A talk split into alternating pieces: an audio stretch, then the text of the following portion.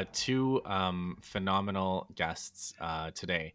Uh, well, yeah, KJ Noh is a journalist and scholar of geopolitics and senior correspondent for KPFA Flashpoints. KJ has been on the show before talking about the same um, issue, which has not gone away and does not show too many signs of going away, which is the Meng Wanzhou case. Um, and I'm also joined this time uh, to add even more uh, muscle to this um, broadcast by Julie Tang, uh, retired San Francisco Superior Court judge. So we will have the legal, we will have all the legal knowledge that you could possibly want, uh, as well as a peace activist, co-founder of Pivot to Peace and the Comfort Women Justice Coalition. So thank you both for joining me. So thank you, Justin. Thank you, Justin. So we are here to talk about this uh, Meng Wanzhou case because uh, it is now August. Um, the final stages, uh, I guess, the evidence has been heard. The judgment has been reserved. Um, we can talk about what that means. Uh, this is a process that began on December, uh, what December first, December thirty first about that time. We're two and a half years into yeah. this process.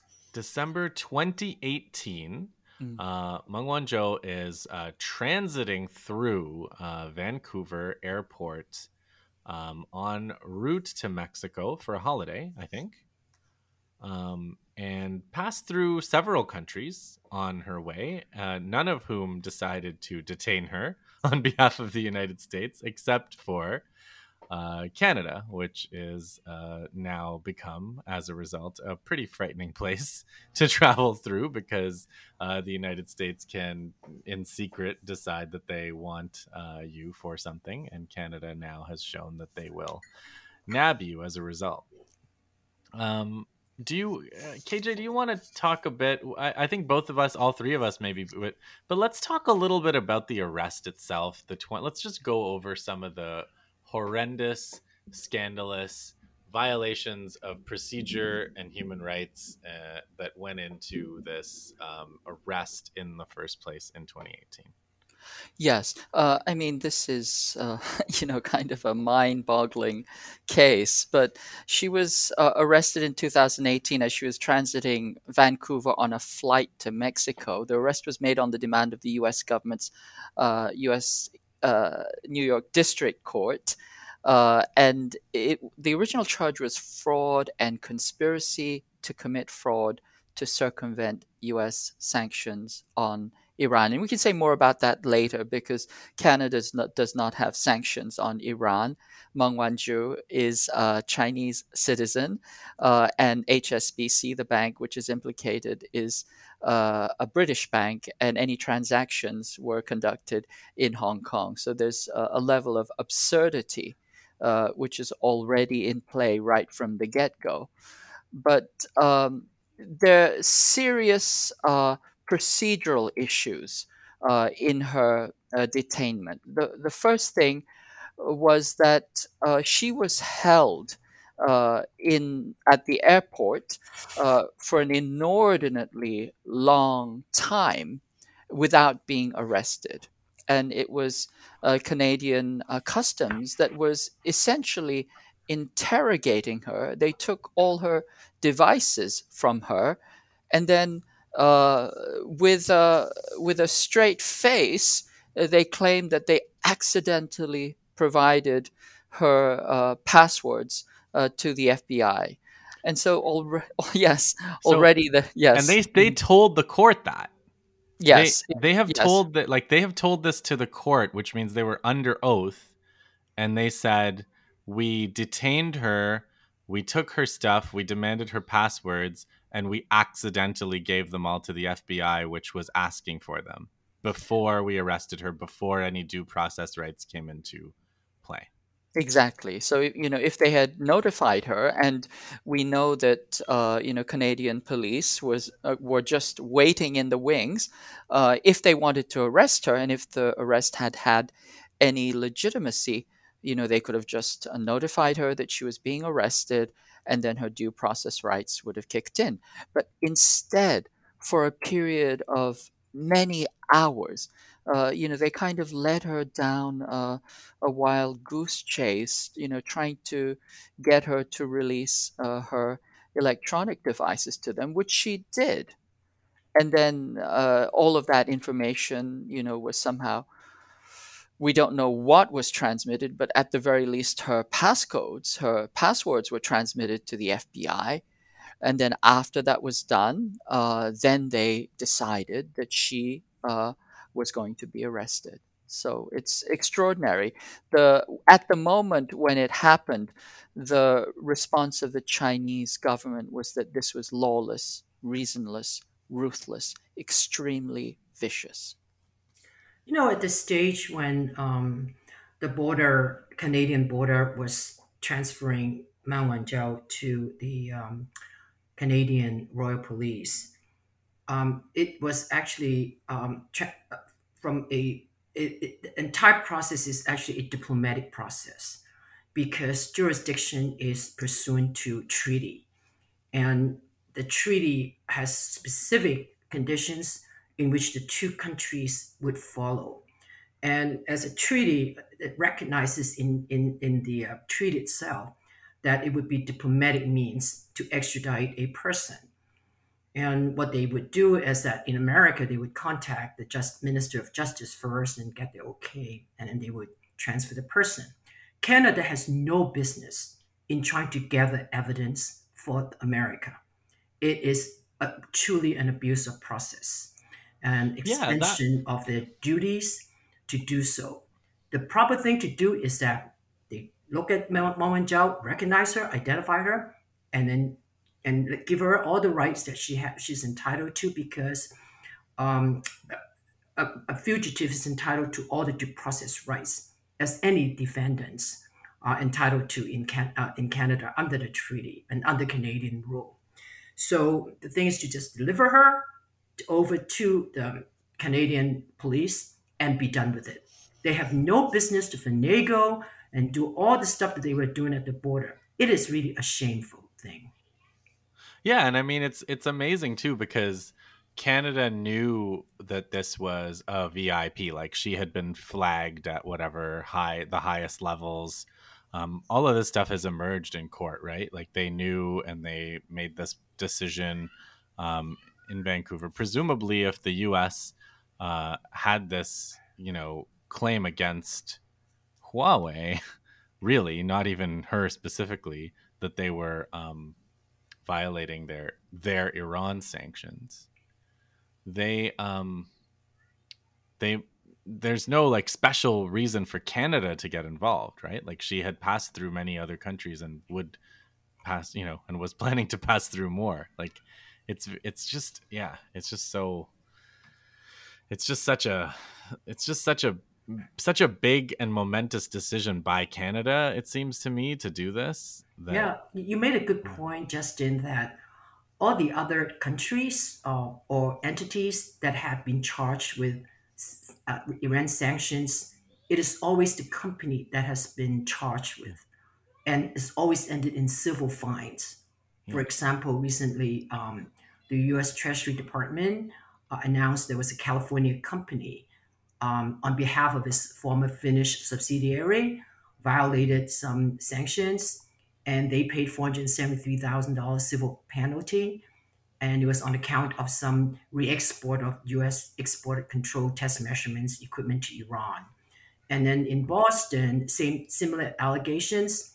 Uh, paid um, a company paid eight million dollars. Even Berkshire Hathaway, a big big. Oh, Berkshire Hathaway. That's Warren Buffett's. Yeah, they, uh, they investment. For, yeah, they paid for one four point one million dollars in October 2020. There are many, many more examples where the DOJ would um, uh, uh, hold the uh, sanctions uh, over the, you know, uh, over these companies, but it always ended in civil sanctions, and rarely is the head of a company personally uh, deemed accountable for it.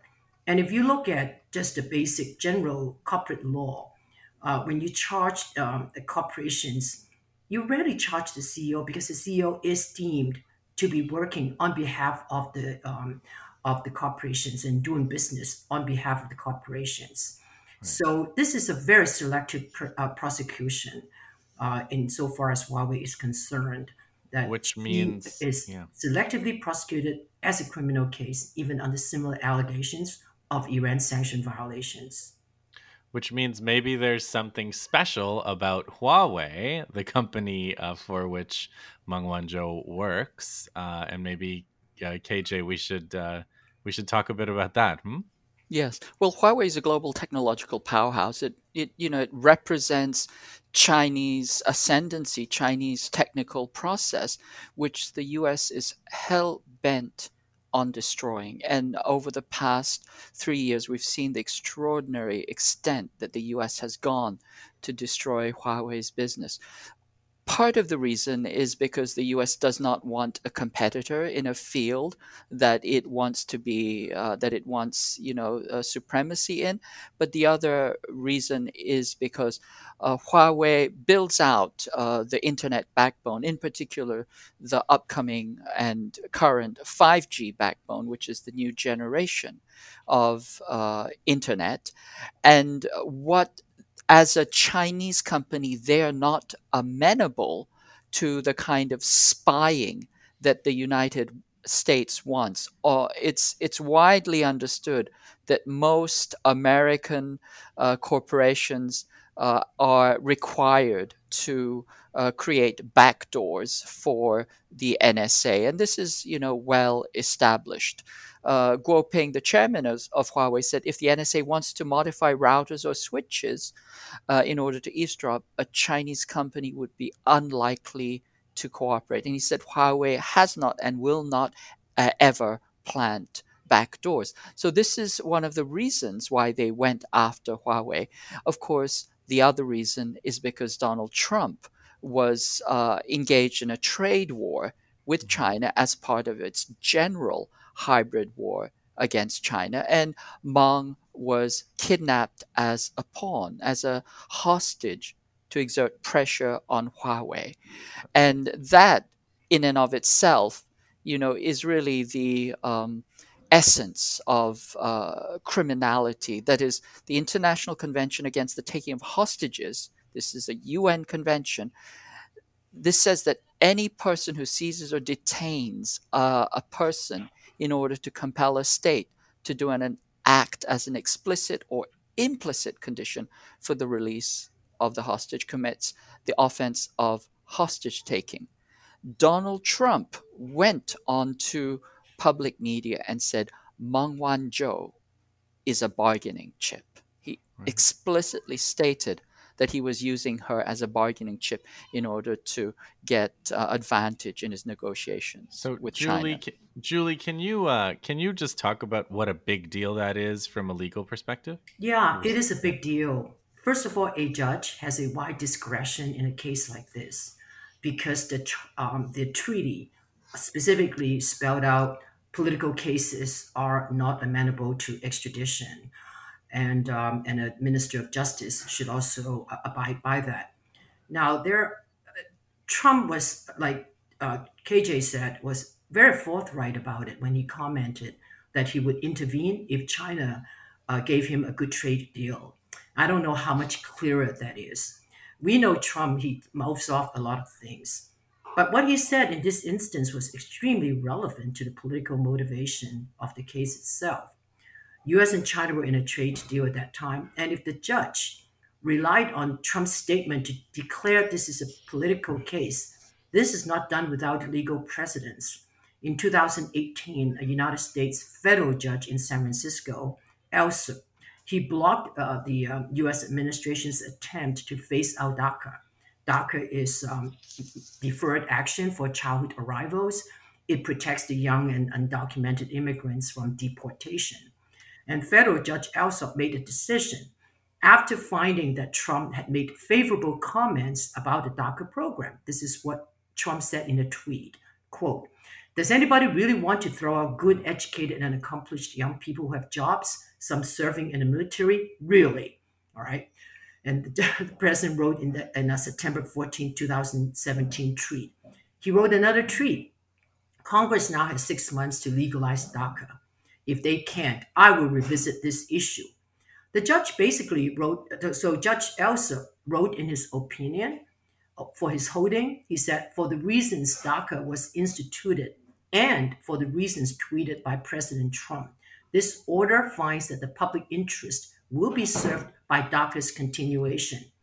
Now, um, an immigration law professor at the University of Southern California, Niels Frenzen, he said that we've never had a president tweeting like this. You have these extreme public statements that are shedding light on the motivation of the president in regard to why he is directing cabinet secretaries to engage in these actions.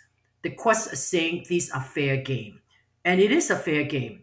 And if um, if uh, Judge Holmes make a decision based on what she read, what the president said, and assign that that is evidence of motivation for extradition, she's home free just by simply relying on Trump's statements to free Meng and um, and there is legal precedence for it. So, I, I mean, I don't. Uh, what can I say? I, I'm not super optimistic about this Canadian judge, but I wonder does Trump's if if Meng is extradited to the U.S., will this potentially be a useful argument um, in a U.S. court? Yes, absolutely. I do. Yeah. But I'll let uh, KJ uh, address that.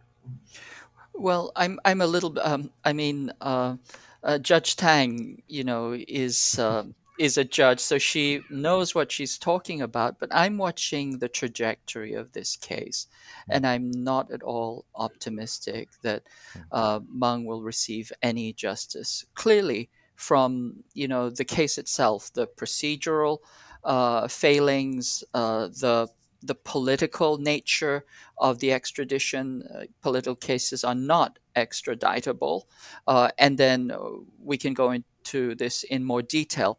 But simply the fact that even the contrived case of fraud has completely fallen to pieces. Given all of these facts, the fact that she is still under some kind of uh, detention uh, speaks very, very poorly to the entire judicial process. And I see, uh, you know, this as a continuum. I see that what is really on trial here is not Meng Wanzhou, but the entire uh, Anglo-American system of uh, of the judiciary. Yeah, yeah exactly. The, yeah. Uh, the myth, the mythology of the independent judiciary, right? exactly these kinds mm-hmm. of things are at stake so like you know i i always i, I know that when um when Meng was first detained in 2018, the sales of this book, The American Trap, uh, by Robert Pierucci, went up in China. Like millions of people bought this book because it's a French executive um, who, unlike Meng Wanzhou, I think you know admits in his book that his company was engaged in some uh, shady dealings, which Huawei, there's absolutely no evidence of of that. Like they're just doing business in Iran, like full stop, and that's enough to trigger the U.S. Uh, pretext for this. But um, Pierucci basically was was held hostage. He was arrested in New York uh, and put in jail and and basically like he talks about the plea the nature of plea bargaining and how like nobody ever goes to trial and his lawyers repeatedly told him don't go to trial. Nobody goes to trial. You, ju- you just have to plead. So he he did like 14 months or something in in a US jail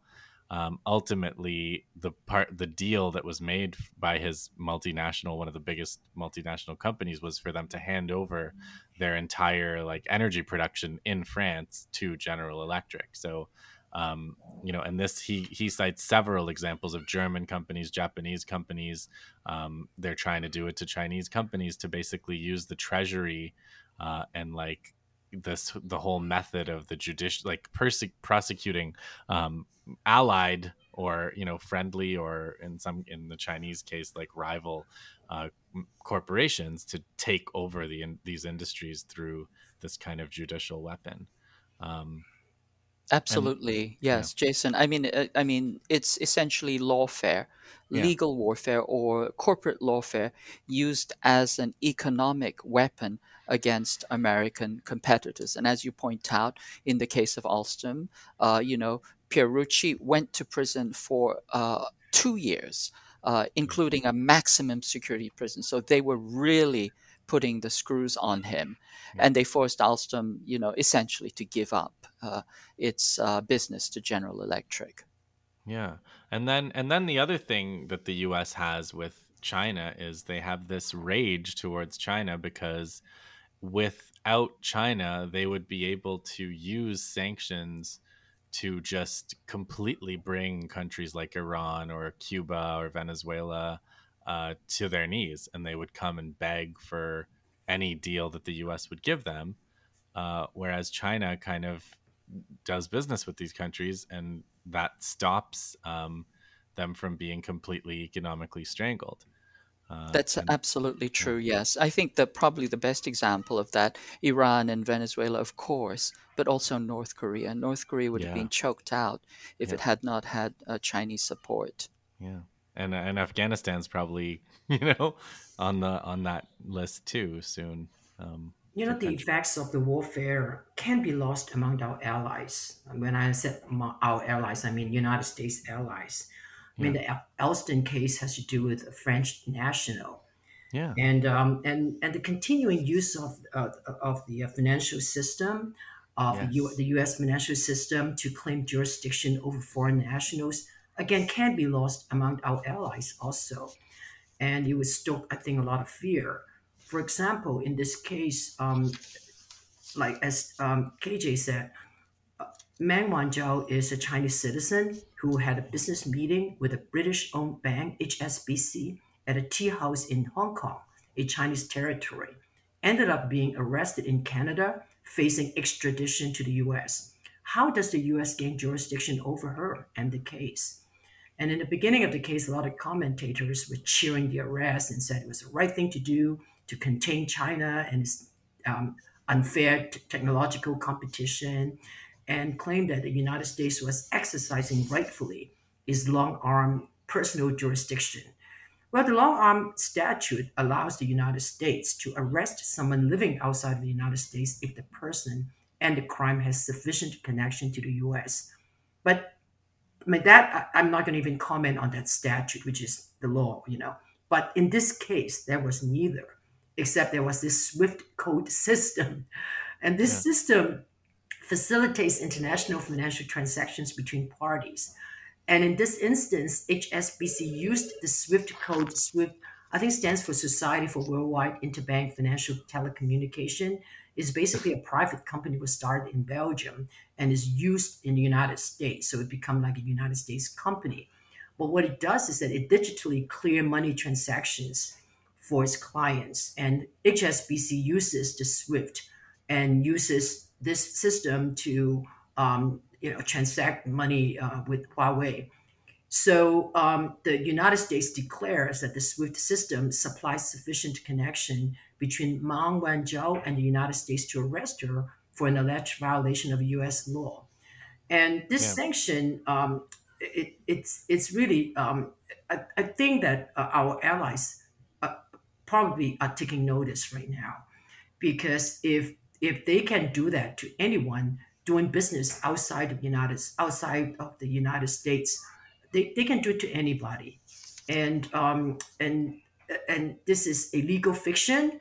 Uh, when you talk about a long arm statute, that a foreign national can be transported to the U.S. because the company she did business with transport her money using an American financial system, and the fiction is maintained because of the power and hegemony of the United States that allow the US to apply its local laws to foreign nationals.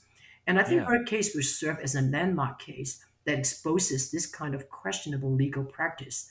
I'm not a financial expert, but I think that um, the effects of this would um, would really bring people uh, or um, countries to take notice and um, and and many of them would probably develop its own rules and regulations so that they can avoid participating in this financial system. And what yeah, it does and its effect on the U.S. dollar uh, could be could be immense going down the line. And you, China's already adopting its own, own digital digital um, financial system. And I think other countries are going to um, trade yeah. with China using renminbi.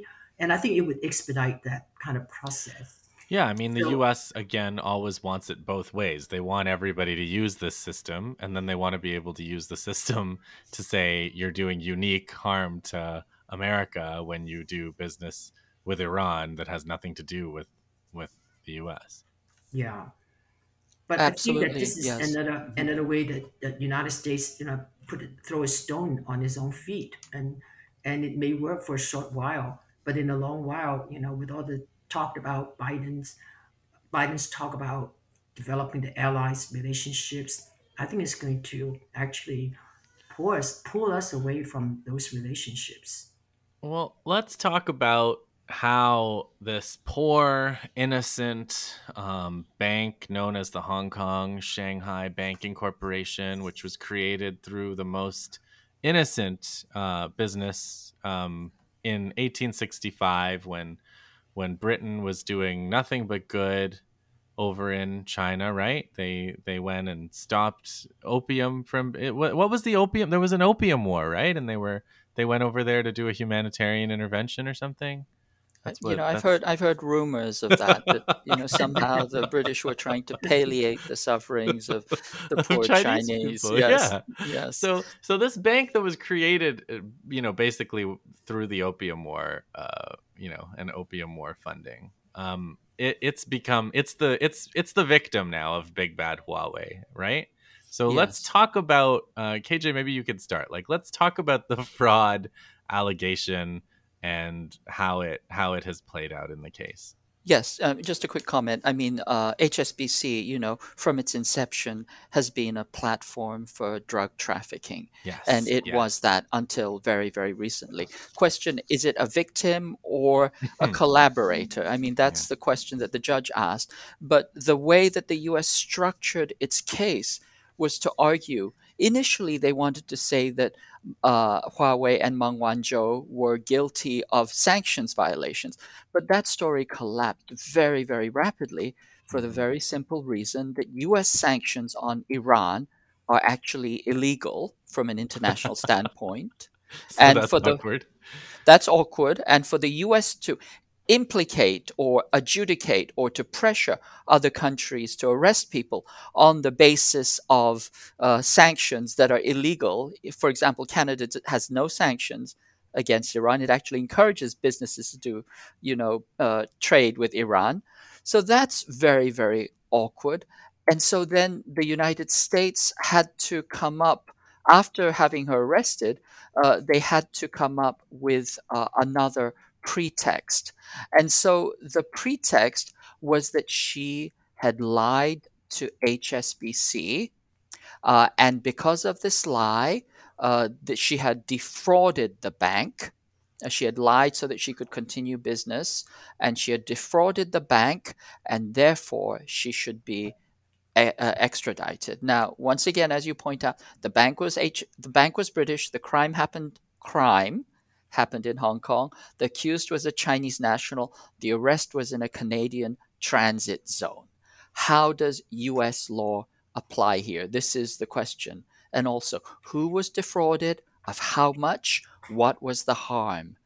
Nobody can answer these questions. But the simple fact is that because the US claimed that there was dollar clearing uh, uh, that, uh, that would have transited New York for a few milliseconds, uh, that the US had standing to claim uh, that she should be extradited. Um, so, uh, does the fraud uh, claim stand up? Well, the first thing we know is that fraud is a lie plus harm. What we've seen in this trial, demonstrably beyond uh, a reasonable doubt, is first, uh, there was no lie because uh, HSBC knew exactly what it was getting into and that Huawei had uh, told them uh, that they were doing business with Iran through Skycom. There was no deceit on that level. There's nothing that has shown that there was any deceit uh, to um, uh, to HSBC. Uh, on the other hand, it's been shown quite clearly that the US government case was full of deceit, that it had uh, removed and hidden exculpatory documents. Uh, the second piece of fraud is that there has to be some kind of damage, there has to be some kind of harm, or even a risk of harm. And once again, you know, uh, HSBC's own risk committee said there is no risk of harm, and nobody in the courtroom has been able to show that HSBC has been subjected to any harm. So the whole notion of fraud, this case, collapses because they cannot show it on any grounds. And this is what the judge said, right? The judge said to the U.S. Uh, lawyers, she said, "Isn't this kind of a weird uh, case of for fraud because there's no demonstrable harm, and it seems like people in HSBC already knew that uh, Huawei was doing business in Iran." That's exactly law- yes. And the lawyer exactly said, mm-hmm. "Well, yeah," and then they just left it at that.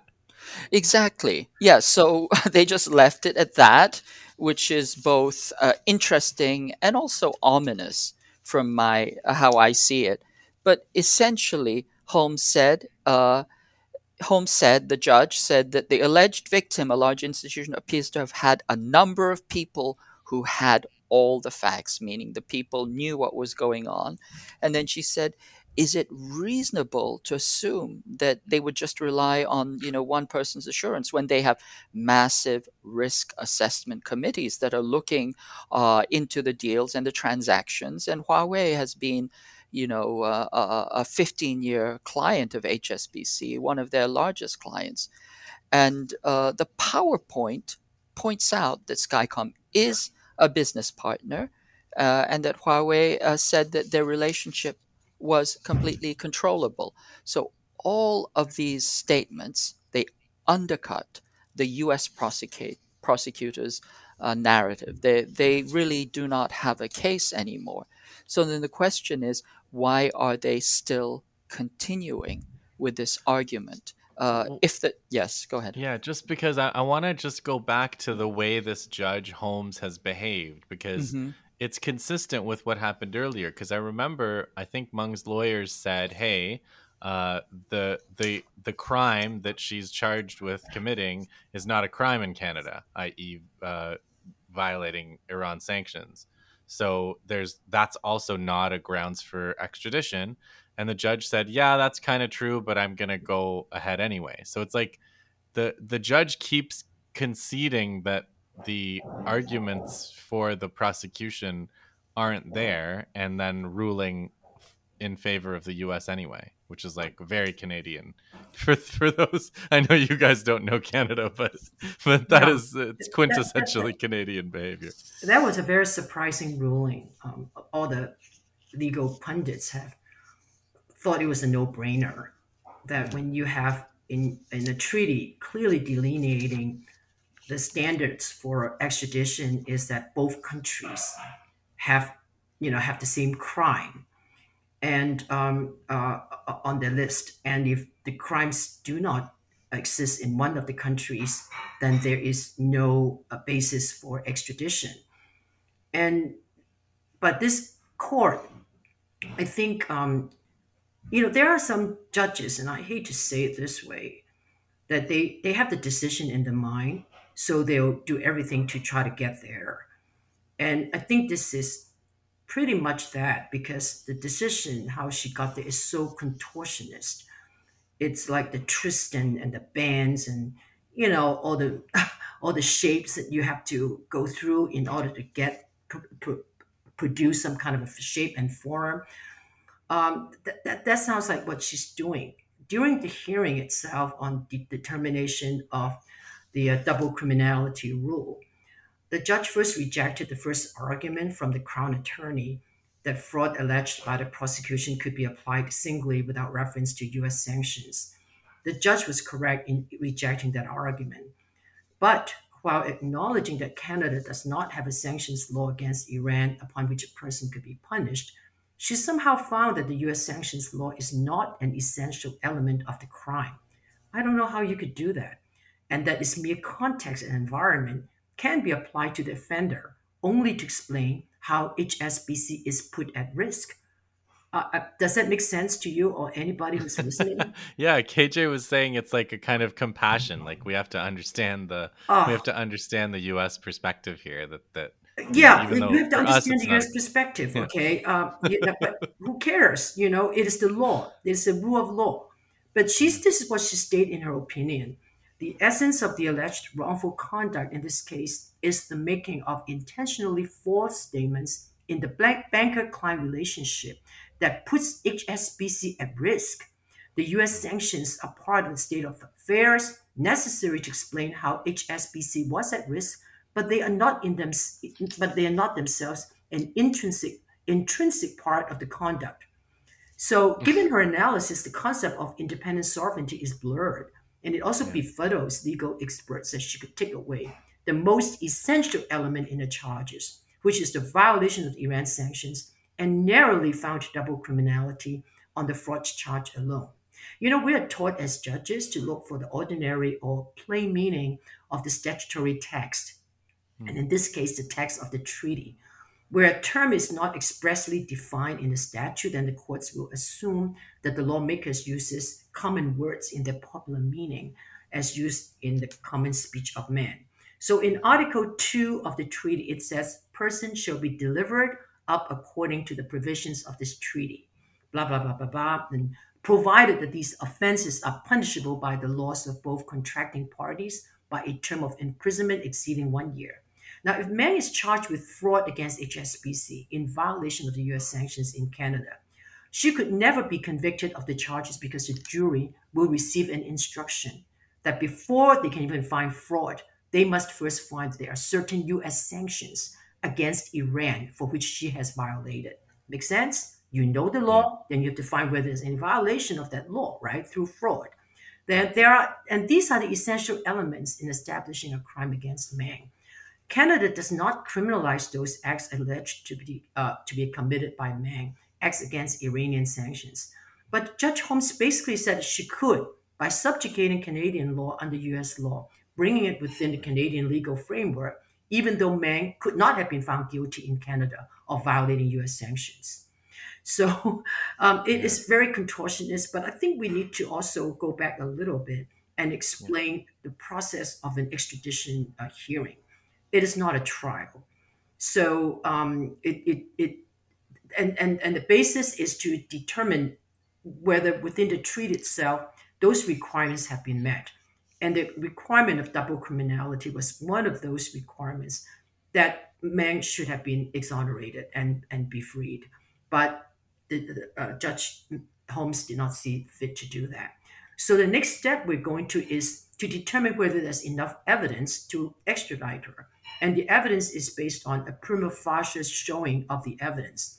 Now, this prima facie showing is a very, very low standard uh, within the, uh, the, parameters of all the standards that we need to convict somebody or to find somebody liable in the civil law. So it is a it's a very low standard. But even as low as it is, it is, it has to have integrity.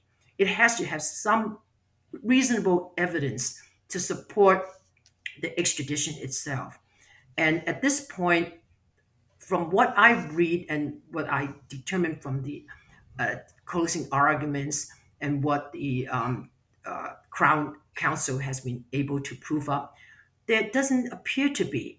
And in fact, at one point, when the judge kept pushing the uh, prosecutor, asking him what conducts was sanctionable and what was not, by asking her, what did she do? What, did, what was what she did uh, a good business relationship with Iran or bad business relationship Iran? And is is there anything in the ROC, which is record of the case, which is like a charging document, would tell me how I could rule? Because I need to know the standard. And surprisingly, the prosecution said no, um, the ROC does not provide that answer, and asked the judge to use her own reasonable inference to determine what was considered sanctionable and what was not. Oh my goodness, I mean, these are material facts necessary to prove man committed fraud. I don't see how a trier of fact can ever determine whether the fraud count, the fraud count exists without the standards presented to her in a very convincing fashion. And even as low as the standard is, which is, you know, prima facie evidence, I just don't see how the standard can be made up because it's so murky, so ambiguous, the charge just simply could not be made. And um, like I fear, as trying. KJ mentioned earlier, that you know, um, if it's about politics, and yeah, she's she's guilty. But if it's about the law and and and and you know the the treaty, the conditions, I just don't see how any judge can do that. Yeah, and it's also like um, that's why I'm not optimistic about what the judge is going to eventually do, whether it's in November or whenever she defers her judgment to, because I could see I could see a judgment just like she did with double criminality. She's going to say basically uh, I don't think there's really any basis for fraud here. There's been no harm, and uh, HSBC knew, but I'm going to extradite anyway. Yeah, she could do that. You know, she has the discretion, but it would be appealable because even the ministers of justice decision is appealable. And I, I don't know how an appellate court would look at that. Um, I think that uh, she she would have done so much better for herself and for justice had she owned up to the laws under the double criminality and follow it and and and dispose of the case at that point I think in, in many ways, I, I think that um, I think the countries would have appreciated it in some ways because I know Trudeau would probably have appreciated it because he did his job. He, he did he carried water for America and is the judge, you know, in Yeah, but reasonable I mean, judgment. yeah, and the other thing is no the prima facie evidence. And you know, uh, Biden, um, uh, I- think Biden would all, could also have a, a, a, a- an escape because he said that this is a case that I inherited from Trump. What a you know, he dumped it on me, and now look what he did. Okay, his case don't even hold up. Of course, then people can say, yeah, you could have stopped it right away, but then people forgot about that. And uh, even the the Chinese netizens have been really um, poking holes, you know, in this case. Uh, will uh, will will will will be pleasantly surprised that there is a, a law and justice here. But uh, who knows? Who knows what she's going to do? It is is is just unclear. The, Yeah. the Canadian um, law also allows the immigration minister to just strike this down at any point. Like, Any at point. any Yeah, point. like absolutely. any minute now. And any they day. can do that anytime. Even right today's this minute, the Minister of Justice can come and just say that we're ending this case. We're coming in to ask the, uh, our Crown Counsel to dismiss the case. Matter had been settled. No, Yeah. they, they, they, they can dismiss the case in in uh, in America, and and that would be and that would be and, and ask the uh, uh, case to be dismissed. Yeah, And there's ample evidence to do that. Everything yeah, shows, you know, the level of extraordinary contortion that is necessary to give even the modicum of judicial reasoning, uh, you know, to this case is, uh, you know, I mean, everybody's uh, getting, you know, cramps just watching, you know, the legal reasoning going on.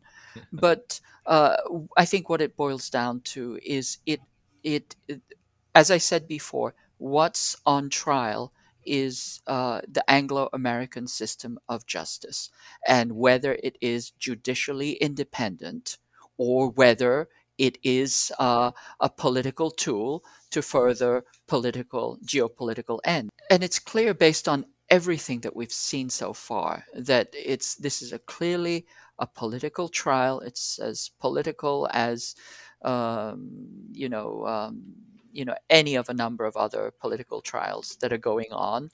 Uh, and uh, essentially when uh, you know justice heather holmes ruled against meng in determining in alleging double criminality that is she said that she had to imagine the environment as if canada had sanctions on iran even though it doesn't.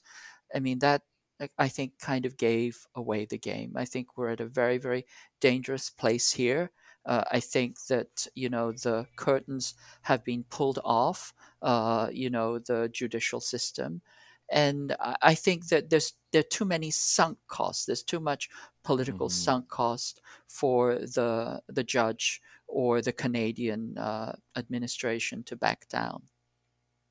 yeah. I think KJ summarized the um, the reasons for dismissing the case really well. It's it's really ab- about the the, the uh, jurisdictional, uh, the lack of jurisdiction. Yeah. It's really about the lack of prima facie evidence. It's really about the abuse of process. uh, the complicity between Canadian border agents and the FBI office that that went beyond the diplomatic cha- um, uh, the channels that they were supposed to um, use, material rep- misrepresentation of the facts, and and and and and, and just the failure of the um, crown um, attorneys to uh, develop a prima facie case of fraud. But there were also a lot of, um, I think, abuse uh, against um, Meng that people don't see. They don't. They don't see it. But given my experience, I, I noticed that right away. For example, um, uh, when she was taken before the judge, uh, the judge was not going to, after three months in jail for which she had not been convicted of any crime, um, the judge finally set the bail at $10 million. Now, people who don't understand how bail is set should know that this amount is equivalent to the recommended amount the courts in the United States would set for someone who's accused of committing 10 murders, okay? Or, yeah. And in the United States courts, we have discretion to grant bail in a murder case. Usually it's no bail. But when we see fit to do that, we will grant it. And the recommended bail guideline is 1 million for each murder. So in her case, the court set the bail at 10 murders.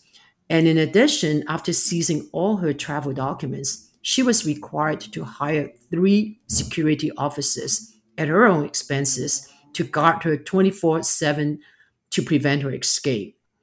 And um, it is, again, important to know that her extradition hearing is not a trial. And it is just to determine whether she should be extradited so um, the judge probably saw that she has more discretion.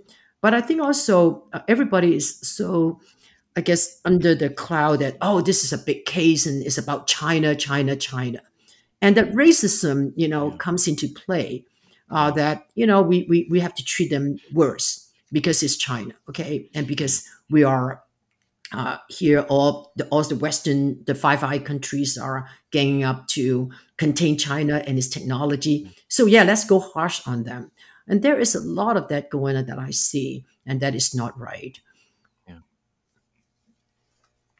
Yeah, I mean, I, I it's just yeah, like the, a lot of these things are are to humiliate and and yeah, exact some sort of racist satisfaction out of it. It seems to me. Um, so you know the fact that towards the end, the judge said, "This is a weird fraud case because there's been no harm and people at HSBC knew." What What do you think that means? Like KJ, what What do you think that means? I think it would mean one of two things. One is that she may be signaling that she's going to reject uh, the request for extradition uh, because she clearly anybody can see that this this uh, case does not even meet the ham sandwich standard uh, that extradition uh, cases require. But uh, the other uh, possibility is that she's just kind of, uh, you know, showing that she has considered all aspects of the case. She has, you know, duly questioned the uh, you know the the parties and then she's going to wash her hands of it anyway. She's going to wash it in maple syrup. And then she's going to say well you know uh, all of this is nice and good. It's it's good evidence but uh, it's not my job to adjudicate uh, the evidence. And you know good luck to the new york uh, district uh, eastern court Right. You know, when we uh, see a case falling apart like this one, in ordinary cases, not talking about Meng's case, we usually try to encourage the parties to settle out of court. Or if it's a pretrial proceeding, uh, then the courts should do everybody a favor and just um, terminate the proceedings at that point before it goes to trial. In felony cases in California, uh, the case would have a preliminary hearing to determine whether there's sufficient evidence to go to trial. And this was this at this juncture that we hear um, the, the prosecution make a case and develop the prima facie evidence to support the case going to trial. And a lot of times we will dismiss cases and dismiss charges when we don't see enough evidence. But then again, um, as KJ said, this is not that kind of a case. It's a very unusual case. So what the, this judge may be doing at this point is to post the case in its correct light that there really is not enough evidence. uh, to remind the Minister of Justice to act to dismiss the case or to push uh, for a settlement between uh, China and the United States. Mm. So she's trying to exactly, get it off her exactly, maybe. That that makes and that's why she's putting it to Why October, right, to give a decision. yeah. Plenty of time for the parties Yeah. to work it out. You know, plenty of time, Canada has and it may, it may very well. So um, she is. I'm sure she is not. It's no fun being in her position. I don't envy her. She has on both of her either side of her shoulders China and United States, and that you know, and your very smart and brilliant um, prime minister. You know, uh, carrying water. So it is not no no fun to be in her position. I don't think any judge, when they've been sworn into office, um, would anticipate hearing a case of this kind of dimension. It, it truly is um, is one of those cases that come in that come into your uh, chambers. Um, um, uh, it's a lifetime, maybe it's, it's a lifetime chance, you know, to to have that opportunity, and it is it is not easy. So she is weighing her chips too. I mean, I, I think she's she is also playing her her her, her chest right now with with the politics, and we'll see where she goes. But they're trying like they're trying to, you know, Canada's, you know, wall to wall like, oh, we're being bullied, poor us, you know, we just kidnapped uh this woman and now people are saying mean things about us uh in China or whatever. Like they're trying to self-victimize. But um I can't im- like China would be foolish to just like let this go without um I don't know, like they're what like China can't China's gonna have to respond somehow if if the extradition proceeds. No, I mean if not, if anything, like at least they'll have to think twice before people come to Canada. Yeah, I read. Um, I, I I watched um, uh, Chinese um, state media, and um, and and I remember I recall one of the um, uh, Chinese China's China spokesperson saying, making statement to the likes of I've never seen them make is almost a threat to Canada, that um, if Meng Wanzhou is not released, you know, basically that you have hell to pay or something like that. And I've never seen them going to that level in any of the um, uh, communications with any country. But because this case is just so full of holes and, and not supported by evidence, is a total abuse of uh, process uh, where discretion has not been exercised correctly. I can see China being really frustrated. And I'm also very disappointed at the um, mainstream media. Uh, they never reported Meng's case correctly. And even in the case of the two Michaels, they always put it on an even Steven, like like it's like um equal bargaining thing, and it is not. They never spelled out, as I've seen in the Chinese media, the reasons why those Michaels were sentenced the way they they did, and I'm I'm just very disappointed with that. very briefly, Kovrig and Spavor, uh, whatever the merits of the case, they were arrested in China. They were not rendered from a third country. Whatever they were doing or not doing, they were doing in China. And they were tried and found guilty. None of those situations apply to Meng Wanzhou. So the cases are not comparable. Another case that people are trying to uh, throw in, you know, as, uh, you know, more uh, examples of China's uh, victimizing Canada is that they're saying that uh, there was a drug dealer by the name of Robert Schellenberg, and he has received uh, uh, a death penalty. Well, I mean, the fact is, he was smuggling methamphetamine. In China, 50 grams of methamphetamine will get you 15 years to death. Uh, Schellenberg had about 222 kilograms, or uh, 4,400 times the threshold uh, for you know uh, you know the In Singapore, there's mandatory not um, even- capital punishment. Exactly. So these are not even remotely comparable cases. I mean, as we can see, Meng Wanzhou's case is a non-case. It's a kidnapping. Uh, she's a, a mother of young children from whom she has been uh, separated from for over two years. Uh, and as you point out, you know, the Chinese have had this experience. uh, Chairman Mao's wife was kidnapped, and it was the idea that if they kidnapped her, they would be able to demoralize Mao and Mhm. uh, and you know uh, make him capitulate. That never happened.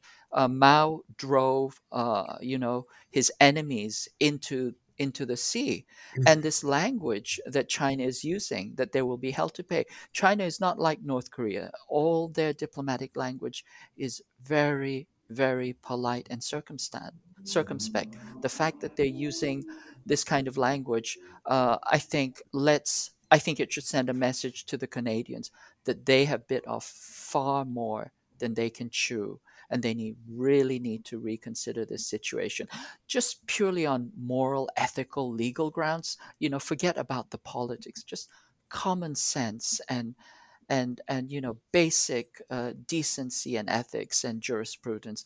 They need to toss this case out. Well, it's incredible because, you know, I know a little bit about universities in Canada.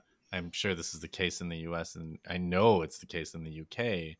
Universities are, you know, governments are are providing less and less uh, funding per student for universities, including public universities, who are then trying to make up the gap in their in their finances with foreign students, and most of these foreign students come from China and so it's this perverse uh, thing where canada's you know in many of these institutions are more and more dependent on chinese young people and their money and them wanting to come here and saying you know this is such a desirable place and maybe you can come and you can stay and and then and then they you know outright kidnap some you know maybe if you do really well you'll become you know the CEO or the CFO of a major corporation, right?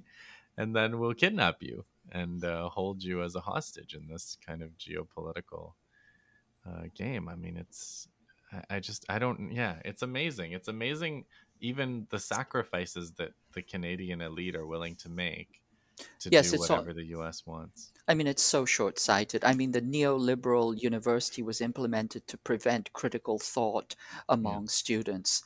And now they've taken this to its logical extreme, where they will either destroy the university by undercutting its key uh, revenue stream, Yeah. or they can refund their universities. And perhaps, you know, over a few generations, we'll start to have another generation of critical thinkers. But either way, they're undercutting themselves. Yeah.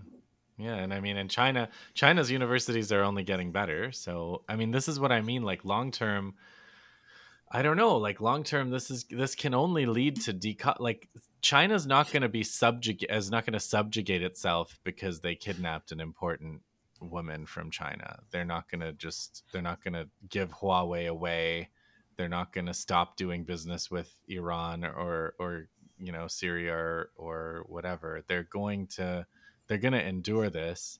And so the only possible big long-term thing is less less relations between Canada, the US on the one hand and China on the other. Justin, maybe you can tell me something. Um, why do you think Trudeau do what he did? I mean, after all, um, so many countries um, declined the request from America to extradite Meng Wanzhou. I mean, between I think September to November of 2018, she passed through many countries, um, six or seven countries, but all of them had been asked to um, extradite her, and they all say no. But why did Trudeau do that? I mean, I, I know that he was afraid of um, Trump because Trump had made funny comments about him, and and he just took it. But why why would he do that? Uh, what is what? Honestly, I racked my brain to think of why, and I concluded after reading the Pierucci book that I think, on behalf of the Canadian business elite, Trudeau probably is thinking if if if the Treasury decides to do this to some Canadian executives because we didn't do this to Huawei, then that'll be really bad for us. I mean, they're willing to do it to France, they're willing to do it to Germany. You know, maybe they're willing to do it to Canada. And then Canada could find itself in the position of handing over one of its massive, into, you know, SNC Lavalin or one of its flagship Bombardier, you know, corporations to the US um, because you know because they angered them. It's interesting. this. Well, then, because Meng, she traveled to France, Britain, Ireland, Poland, Singapore, Japan, and Belgium. And, Yeah. and the United States asked they all- dozens of other governments to detain her, but none of them stooped to this dangerous and self destructive idea Yeah. until young Trudeau took the bait and Yeah. put the country and its people at the risk of warring with China. Yeah. Yeah, I, I, I- wouldn't overthink it, uh, Justin. I think I think the the most charitable explanation is what I refer to as the poodle theory yeah. of uh, foreign relations. Right. Yeah, I mean, you know, the there's also just the simple reflex of, oh, the Americans have asked us for something, we better do it. Uh, so, yeah, I mean, so is there anything else? I mean, you know, there is a campaign to free Meng Wanzhou in Canada, and it's, uh, you know, very serious. We've, I think, many of us have participated in some events uh, of theirs. Yes, I think Um, uh, the Hamilton Coalition and other organizations are doing dedicated, uh, excellent work on that. Uh, hopefully, uh, Canada being, uh, uh, you know, having nominal pretensions to being a democracy, uh, might listen. I'm hoping. I'm. Well, you know, is an election. I mean, the, the sad thing about the election is that you know, can the the discourse on China in Canada is so racist mhm. that the only way to make headway in the election will be by showing off how tough you are towards China. I think, and uh, so I don't, I don't think, I don't think it's a good election issue in the sense of trying to take advantage of it to get. Right. And when is the Meng election, Wanzhou. It'll Justin? be the opposite. I think it's September 20th. November 20th, did you say? So Or September September 20th? 20th. We have a very short, Uh-huh. yeah, we have a very short. Uh, it's not like the U.S. where the election Very smart. season is two Very years smart long. of the judge to put the um, the decision to October. yeah, exactly. That's not. That's no, not, an not at accident all. So she's she's Yeah. counting the chips. Well, I mean. But I mean, in- she's in- clearly she knows exactly Mhm. what's going on. Yes. Mhm. So in in Canada, the yeah the elections on September twentieth, and right now, I mean Trudeau called the election because he thinks he can um, win uh, a majority. So they've got a minority government with uh, with the Social Democratic NDP, which you know is probably why we had a decent. Uh, package for co- you know during covid we you know we had some income support for people to stay home and so on probably thanks to that minority government but right now you know the the trudeau liberals think they may be able to win a majority. Um again i don't know what they think what they think they're going to do after the election on the i mean it's just like if they were going to do the right thing they could have done it at any point which is why i'm so you know i look at this with such you know concern and worry which is that you know why why do the right thing now uh than when you weren't doing it before I, I, Right. I think there may be some other uh, pressures that could be bought uh, if uh, the sentencing for um, a Kovrig is announced. Uh, you know that may put more pressure uh, on uh, on the Canadian government. Uh, and you know, as you point out, you know they've tied themselves down to this millstone. Uh, you know they really need to let go of it uh, sooner or later, and they have to remember, you know, Mao did not give up when his Yeah. wife was Mhm. tortured and killed. The Chinese government is Yeah, not going to give up. Huawei is stronger than ever, and the Chinese are growing and they're becoming more and more powerful, and they are not going to forget this. The Chinese have a long memory.